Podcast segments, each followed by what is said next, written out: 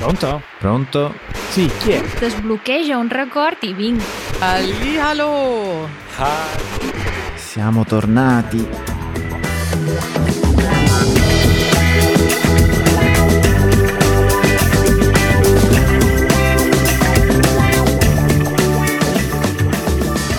Già sei tornato? Eh sì. Ma sei stato troppo poco a Eh, Napoli. Lo so, lo so. E sono tornato anche nel freddo. E ti faccio subito la prima domanda. Come il tuo umore adesso? Buono. Diciamo, ho accumulato abbastanza sole e caldo per un- qualche giorno. È cibo, immagino. E cibo. La domanda era perché così mi aspettavo che tu dicessi un po' nostalgico. Eh? E invece tu fai queste ricariche, no? Scendi a Napoli, ricarichi e poi torni bello forte e carico su a Milano e sei a posto per un altro paio di mesi. Sì, diciamo che un paio di mesi ce li abbiamo tutti. Matteo, io ho tante domande su questo tuo viaggio a Napoli, quindi direi tuffiamoci subito nella nostra prima sezione.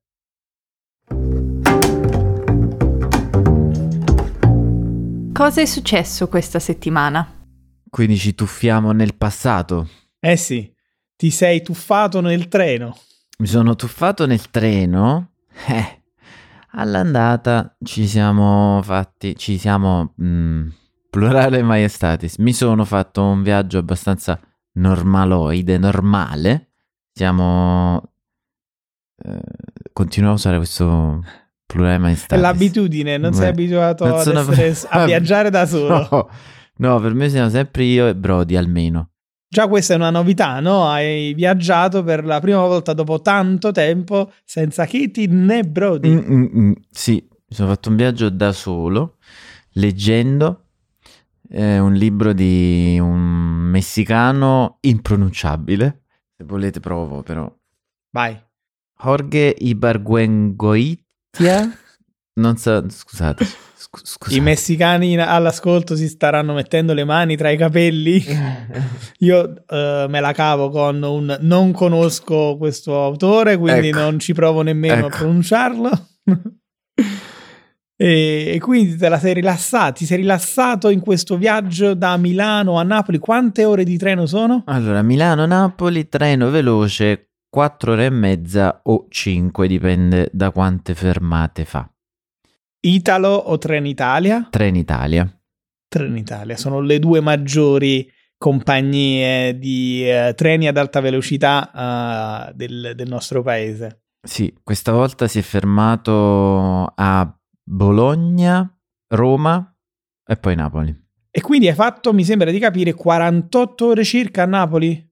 Eh, più o meno sì, forse qualcuno in più perché sono arrivato giovedì sera Mm? e sono andato via domenica a luna. L'una e mezza era il treno. Ok, quindi circa 60 ore, Mm. secondo i miei calcoli. due giorni pieni, dai, diciamo due giorni pieni, poi il primo e l'ultimo quasi non vanno contati perché sono stati di viaggio e assestamento. Eh sì, Cosa hai fatto in questi due giorni? beh, allora sicuramente ho mangiato molto, non, non troppo. Sono stato così bravo che ho mangiato la pizza solo una volta Con me. con te. Esatto, quindi... Spoiler, ci siamo incontrati di persona venerdì e abbiamo mangiato una pizza insieme in un posto che si chiama Spicchi di Autore Fantastico. e lo avevamo menzionato in uno dei nostri after show qualche mese fa. Ti avevo promesso che saremmo andati lì e devo dire la verità. Settimana scorsa ho detto Matteo ti sei dimenticato il compleanno, te la farò pagare e te l'ho fatta pagare, nel senso ti ho fatto pagare la pizza. Matteo ha gentilmente offerto la pizza per farsi perdonare. Ma com'era questa pizza, Matteo? Questa pizza era buonissima. eh, la cosa particolarissima di questa pizzeria è che puoi ordinare una pizza con ogni quarto un gusto diverso.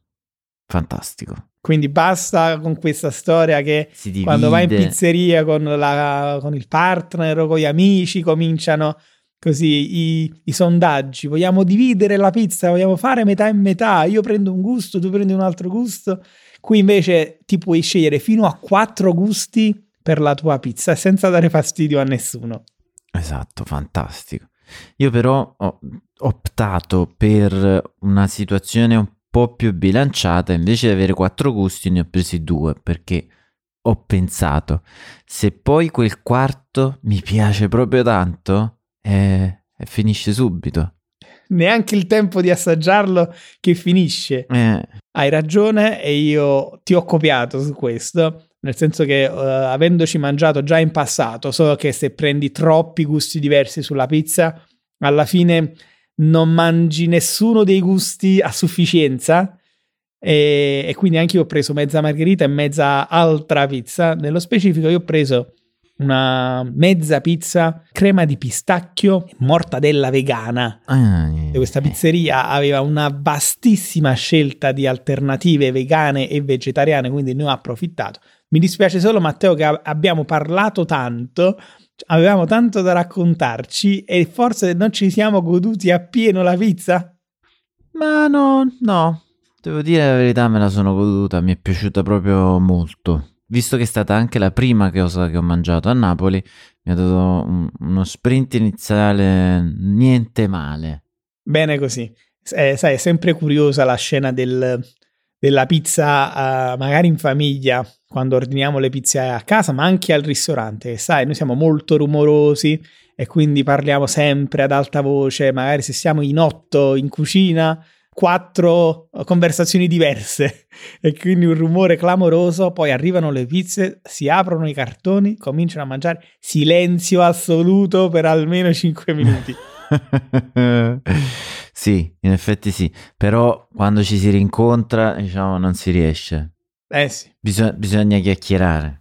Noi abbiamo gli arretrati, è vero che parliamo ogni settimana, però eh, la, la curiosità è che parliamo relativamente poco al di fuori del podcast. Sì, è vero. Perché anche quando non registriamo, di solito stiamo parlando del podcast comunque. Eh sì, eh sì, io di tutto, i video e l'organizzazione del lavoro. Ma cos'altro hai fatto, Matteo, qui a Napoli? Allora, ho visto ovviamente i parenti come, come è giusto che sia ogni volta che torno. Quindi ho visto, vabbè, mia madre perché sono stato lì a dormire a casa di mia madre. Poi ho visto alcuni zii, cugini, nipoti, un po' di tutto, però ho, ho concentrato tutto il venerdì pomeriggio. Così poi, fatto quello, ero libero. Avete prenotato una sala? Hai fatto un volantino pubblicitario, incontra Matteo, incontra il tuo familiare Matteo venerdì alle 5 presso questa struttura. È andata così. Praticamente sì. No, non proprio. Diciamo, ne ho approfittato. eh, venerdì pomeriggio erano tutti quanti in una casa. Sono andato in questa casa e, e li ho salutati tutti. È arrivato il Papa. È arrivato il Papa, facendo anche gli esercizi di inglese con il figlio di mia cugina. Ah, bravo Matteo. Eh? Queste belle attività familiari mi hai fatto ricordare che ho appena comprato il Sapientino, il primo Sapientino per mia figlia. Sapientino è, è- è un prodotto della Clementoni. La Clementoni fa questi giochi educativi e il, eh, il primo Sapientino che ho comprato a mia figlia è il Sapientino in inglese, le prime centinaia di parole in inglese Mm. e conto di farla cominciare a giocare in treno.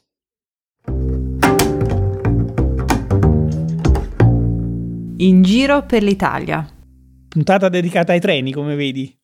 Puntata dedicata ai treni. Adesso, prima di passare a questo, io ti consiglio di verificare bene la situazione dei treni perché io ieri mi sono fatto il ritorno con 180 minuti di ritardo. Ai! ai ai ai! Questi treni che vanno su e giù per l'Italia eh, eh, ci sta che poi accumulino del ritardo. Poi la domenica è un giorno particolare. Anche noi viaggeremo di domenica al ritorno. Eh, però ritardi non dovrebbero essere granché un problema, ora più, ora meno.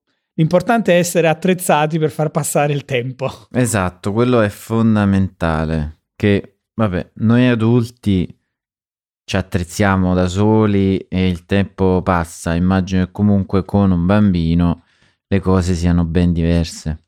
Eh sì, stiamo preparando una borsa soltanto uh, piena di giochi, uh, tra questi sapienti- il mio primo sapientino in inglese, ma tanti altri per poter passare il tempo, perché Napoli-Firenze credo siano, adesso non ho controllato, ma dovrebbero essere in realtà con l'alta velocità circa due ore e mezza, potrei sbagliarmi. Penso Eh, di sì.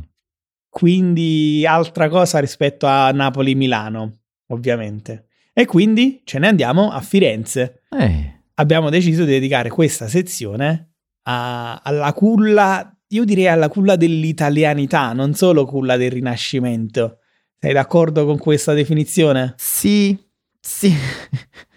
Sì e no, cioè nel senso sì, sono d'accordo, no perché penso che a volte questa culla dell'italianità la prendi un po' troppo sul serio e quindi diciamo iniziano a esserci un po' di, come dire, recriminazione sull'italiano corretto, quale è quello giusto, come si parla, secondo me.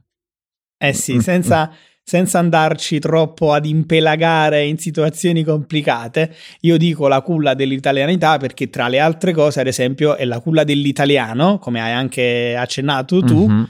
E chiaramente l'italiano di, di oggi è diverso da quello che nacque nel 200 circa, però parte tutto da Dante tra gli altri, no? Sì. Dante spesso lo chiamiamo il padre della lingua italiana, e diciamo nel 200 e nel 300 decide tra gli altri di eh, creare questa nuova lingua, perché di fatto mh, si tratta di questo, mischiando le varie versioni di lingue che si parlavano in più o meno tutto lo stivale, ma utilizzando come forte base eh, il volgare fiorentino. Attenzione, volgare fiorentino non vuol dire che era come parlavano le persone in salumeria a Firenze. eh. Volgare vuol dire comunque una lingua, in questo caso, che si parlava nelle elite letterarie di, di Firenze. Eh, quindi poi una lingua molto elegante, ci ha scritto la Divina Commedia, dopo di lui anche Petrarca, Boccaccio, tutti di Firenze e quindi non si può non definire Firenze come la base della nascita della lingua italiana, anche se comunque la base dello stile che utilizzava Dante aveva anche una bella radice eh, profonda in Sicilia. Ah, questo è interessante. Eh sì, i primi veri poeti italiani sono siciliani, ne cito solo uno, Cielo d'Alcamo, Mm. però insomma Dante ingloba in questa sua nuova lingua anche modi di dire o strutture eh, di altre lingue regionali dell'Italia a quel tempo. Fatto sta che da quel momento in poi, noi oggi se leggiamo la Divina Commedia capiamo buona parte, poi ci sono tutti i eh, eh, significati nascosti, ma è stata una normale evoluzione della lingua da Dante eh, fino ad oggi. Ricordo più avanti Manzoni, invece milanese, per eh, dare un nuovo standard nell'Ottocento della lingua italiana, disse andiamo a sciacquare i, i panni in Arno, per voler dire rendiamo di nuovo più fiorentino l'italiano. L'Arno è il fiume che scorre a Firenze. Paroloni. Ma adesso, tornando, diciamo, al tuo viaggio, hai in programma di vedere qualcosa oppure hai pensato di andare e farti portare dal sentimento del momento? Allora, io sono già stato a Firenze diverse volte, anche con mia moglie, quindi non abbiamo questa urgenza di dover visitare i musei. Eh, ad esempio la Galleria degli Uffizi, che è il numero uno a Firenze e forse non solo, eh, con tutti i capolavori del- dell'epoca rinascimentale, oppure la Galleria dell'Accademia con il David di Michelangelo originale. E non credo che entreremo in questi musei anche perché vanno prenotati. Noi ne abbiamo in realtà solo 48 ore, quindi per lo più mia moglie sarà impegnata per questioni di lavoro e io me ne andrò in giro, soprattutto il sabato, eh, alla scoperta di cose da vedere, visitare, far guardare a, a- nostra figlia, anche magari attività. Ho visto che c'è più di un museo che ha delle attività eh, interattive e didattiche per i bambini. a seconda delle file e a seconda della voglia di quel momento, potremmo anche buttarci in uno di questi musei, come il museo di Galileo Galilei, altro fiorentino illustre. Ma se cominciamo a fare la lista di fiorentini illustri, non la finiamo più. Possiamo stare qui per due o tre puntate, penso. Sì, provo a nominare soltanto alcuni, dopo aver nominati già quelli della letteratura, diciamo, non so, Brunelleschi, eh, Giotto, eh, Leonardo da Vinci, eh, tanti tanti altri, davvero la lista è infinita. Adesso sicuramente faccio torto a quelli che non ho inserito. E allora, visto che tu ci sei stato tanto, tante volte, a questo punto ti chiedo, io domani vado a Firenze, ho tre ore, quindi un luogo da vedere, dove vado? In Piazza della Signoria, direi. Per tre ore sono pochissime, tre Eh, ore so. forse oggi le faresti di fila agli uffizi. diciamo tre ore sono davvero poche. La, la prima giornata la passerei a scoprire Firenze e quindi andrei in Piazza della Signoria con il Palazzo Vecchio. È un museo eh, all'aria aperta, no? c'è addirittura un loggiato con tutte le, le statue antiche e poi il Palazzo Vecchio di per sé è anche un eh, museo con tante sculture e c'è anche la statua del Davide di Michelangelo. Ne abbiamo parlato qualche puntata, ta- diverse puntate fa del Davide di Michelangelo. È una copia, quella che si trova in Piazza della Signoria, mentre quello vero sta nella galleria dell'Accademia, che è un altro museo. Di lì a pochi passi c'è la Galleria degli Uffizi, il museo.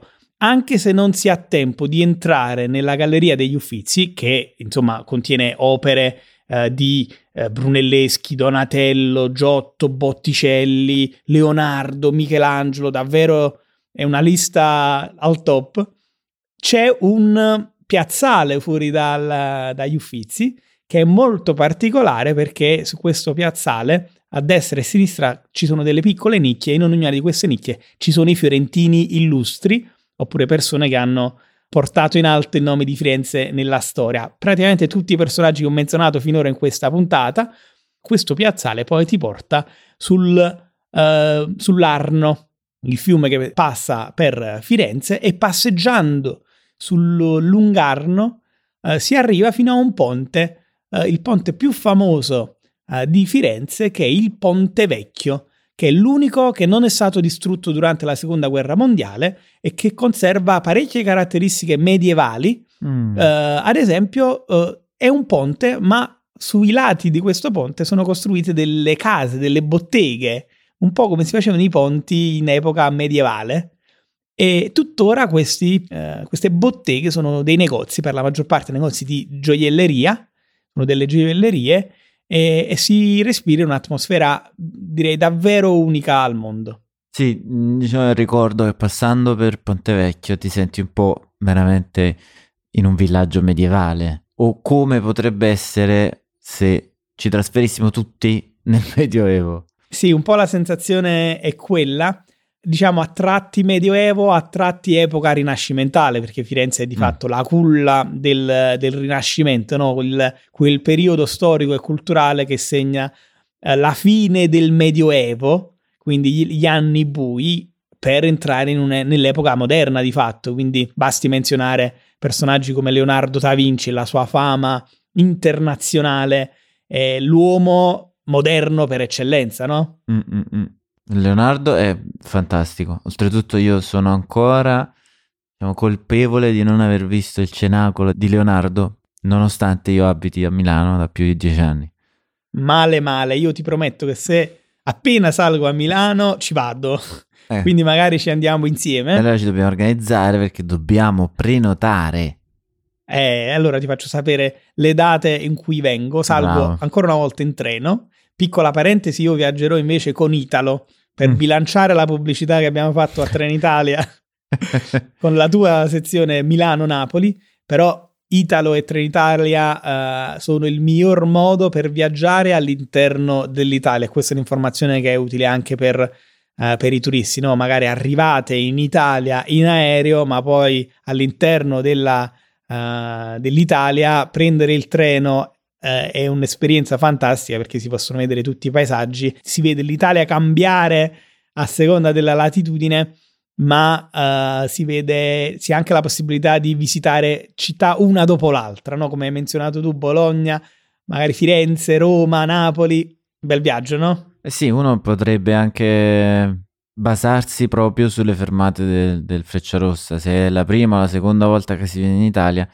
sono comunque le città più importanti o tra le città più importanti, si può addirittura fare, diciamo, la versione più lunga, quindi si parte a Torino, si fa Torino, Milano, Bologna, Firenze, Roma, Napoli, Salerno.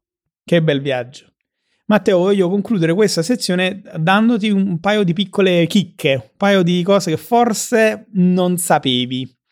Io ripeto, per me Firenze è culla dell'italianità, anche perché tutti questi personaggi importanti nella storia dell'Italia, nessun'altra città la, li ha avuti. Milano ha avuto tanti nomi illustri, eh, Roma ovviamente, anche Napoli ha avuto i suoi, però nessuna secondo me ha segnato la storia dell'Italia come Firenze. Buona parte di questi personaggi sono uh, sepolti proprio a Firenze, ma non Leonardo, che sembrerebbe essere sepolto in Francia, credo a Amboise, e non Dante. Eh, eh, eh, dov'è Dante? Dante è sepolto a Ravenna, perché non dobbiamo dimenticare che in realtà Dante abitò a Firenze, era di Firenze e visse Firenze in un periodo in cui c'erano delle fazioni a Firenze, Guelfi e Ghibellini, e poi Guelfi bianchi e Guelfi neri, insomma Dante fu esiliato, soffrì molto per questo e morì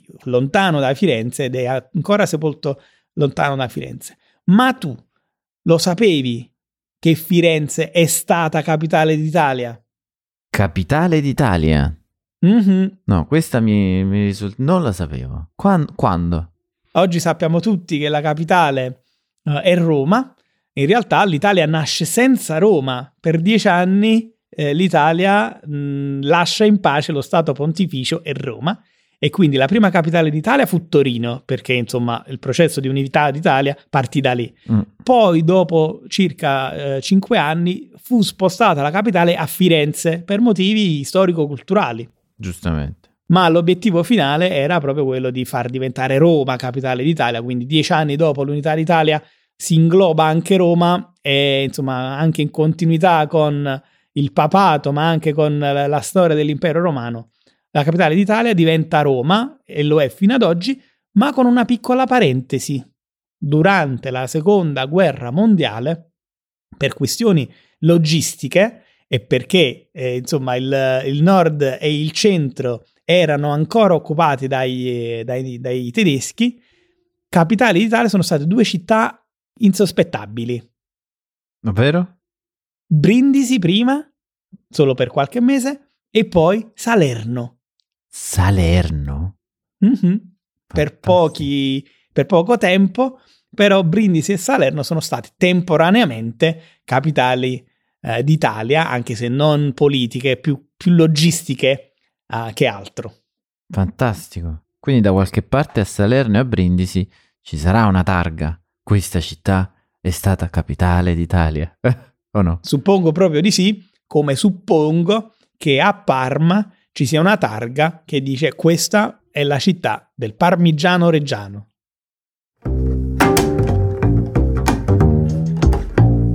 Cibo. Mm. Beh, questa era da premio Oscar. Questa, questa era veramente eccezionale. Diciamo, ci vorrebbe un applauso, ma non te lo faccio. Sono bravo. In realtà, ecco, Parmigiano Reggiano sta ad indicare non solo la città di Parma, ma un po' tutte le province di Parma, uh, di Reggio Emilia e un po' di tutta l'Emilia Romagna. Che buono il parmigiano, ma che buoni tutti i formaggi.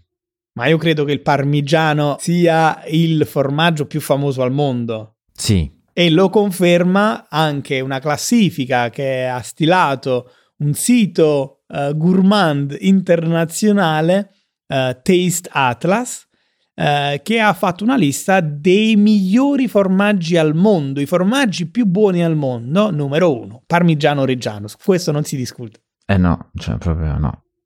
La curiosità è che in questa classifica, nei primi dieci posti, ci sono otto formaggi italiani, quindi l'Italia patria non solo di cultura, letteratura e storia, e arte, ma anche di formaggi. Ma la cosa allucinante è che anche quando, se continui a scendere ce ne sono tanti di italiani, fino al ventesimo posto dove vedo un formaggio che sinceramente avrei messo ben più alto nella classifica, però probabilmente è una questione, diciamo... Preferenze regionali? Sì, sì, sì. Parli della provola per eh, caso? Sì, sì, sì, sì, sì. Eh sì, anch'io, anche a me piace tanto, eh, ma mai quanto la mozzarella. La mozzarella di bufala campana, ragazzi, per me è a mani basse il formaggio migliore, il, il mio preferito, come credo tutti, eh, forse nel sud Italia? Probabilmente tutti in Italia. Sai che su forse non è così apprezzata, no? Ma non è così apprezzata perché loro, eh, qui nel nord Italia, non hanno la possibilità di apprezzare la mozzarella di bufala campana buona.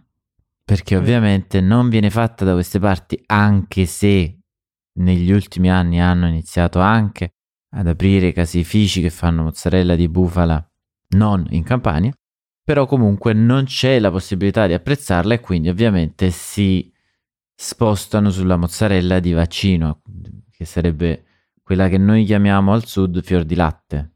Esatto, perché la mozzarella di bufala campana è fatta con latte di bufala, latte vaccino invece vuol dire latte di vacca, latte di mucca. Ed è buona, ma non è la stessa cosa.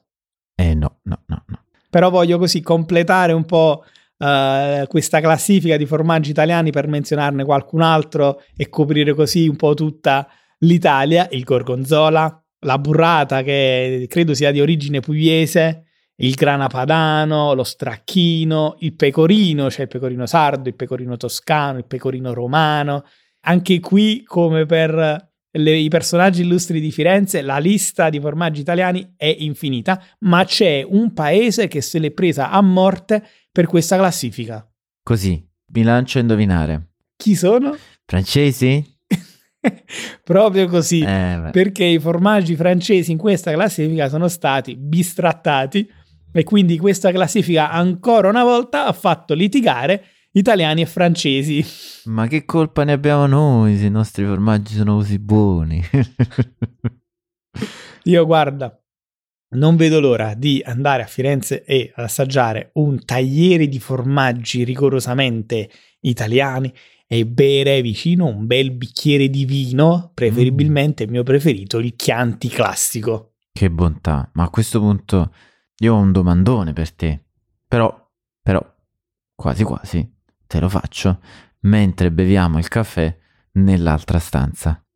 No, no, per me niente caffè, sai, lo abbiamo preso, io ho Eh, preso il decaffeinato, ma Vabbè, adesso che ho detto vino, voglio un calice di vino. Va bene, affare fatto. Un rosso in arrivo per Raffaele, mentre io, vabbè, a questo punto mi accodo e bevo anch'io con te. Fateci compagnia, no? Con in questo aperitivo di vino e, e magari anche formaggi, eh, diventate membri della nostra comunità.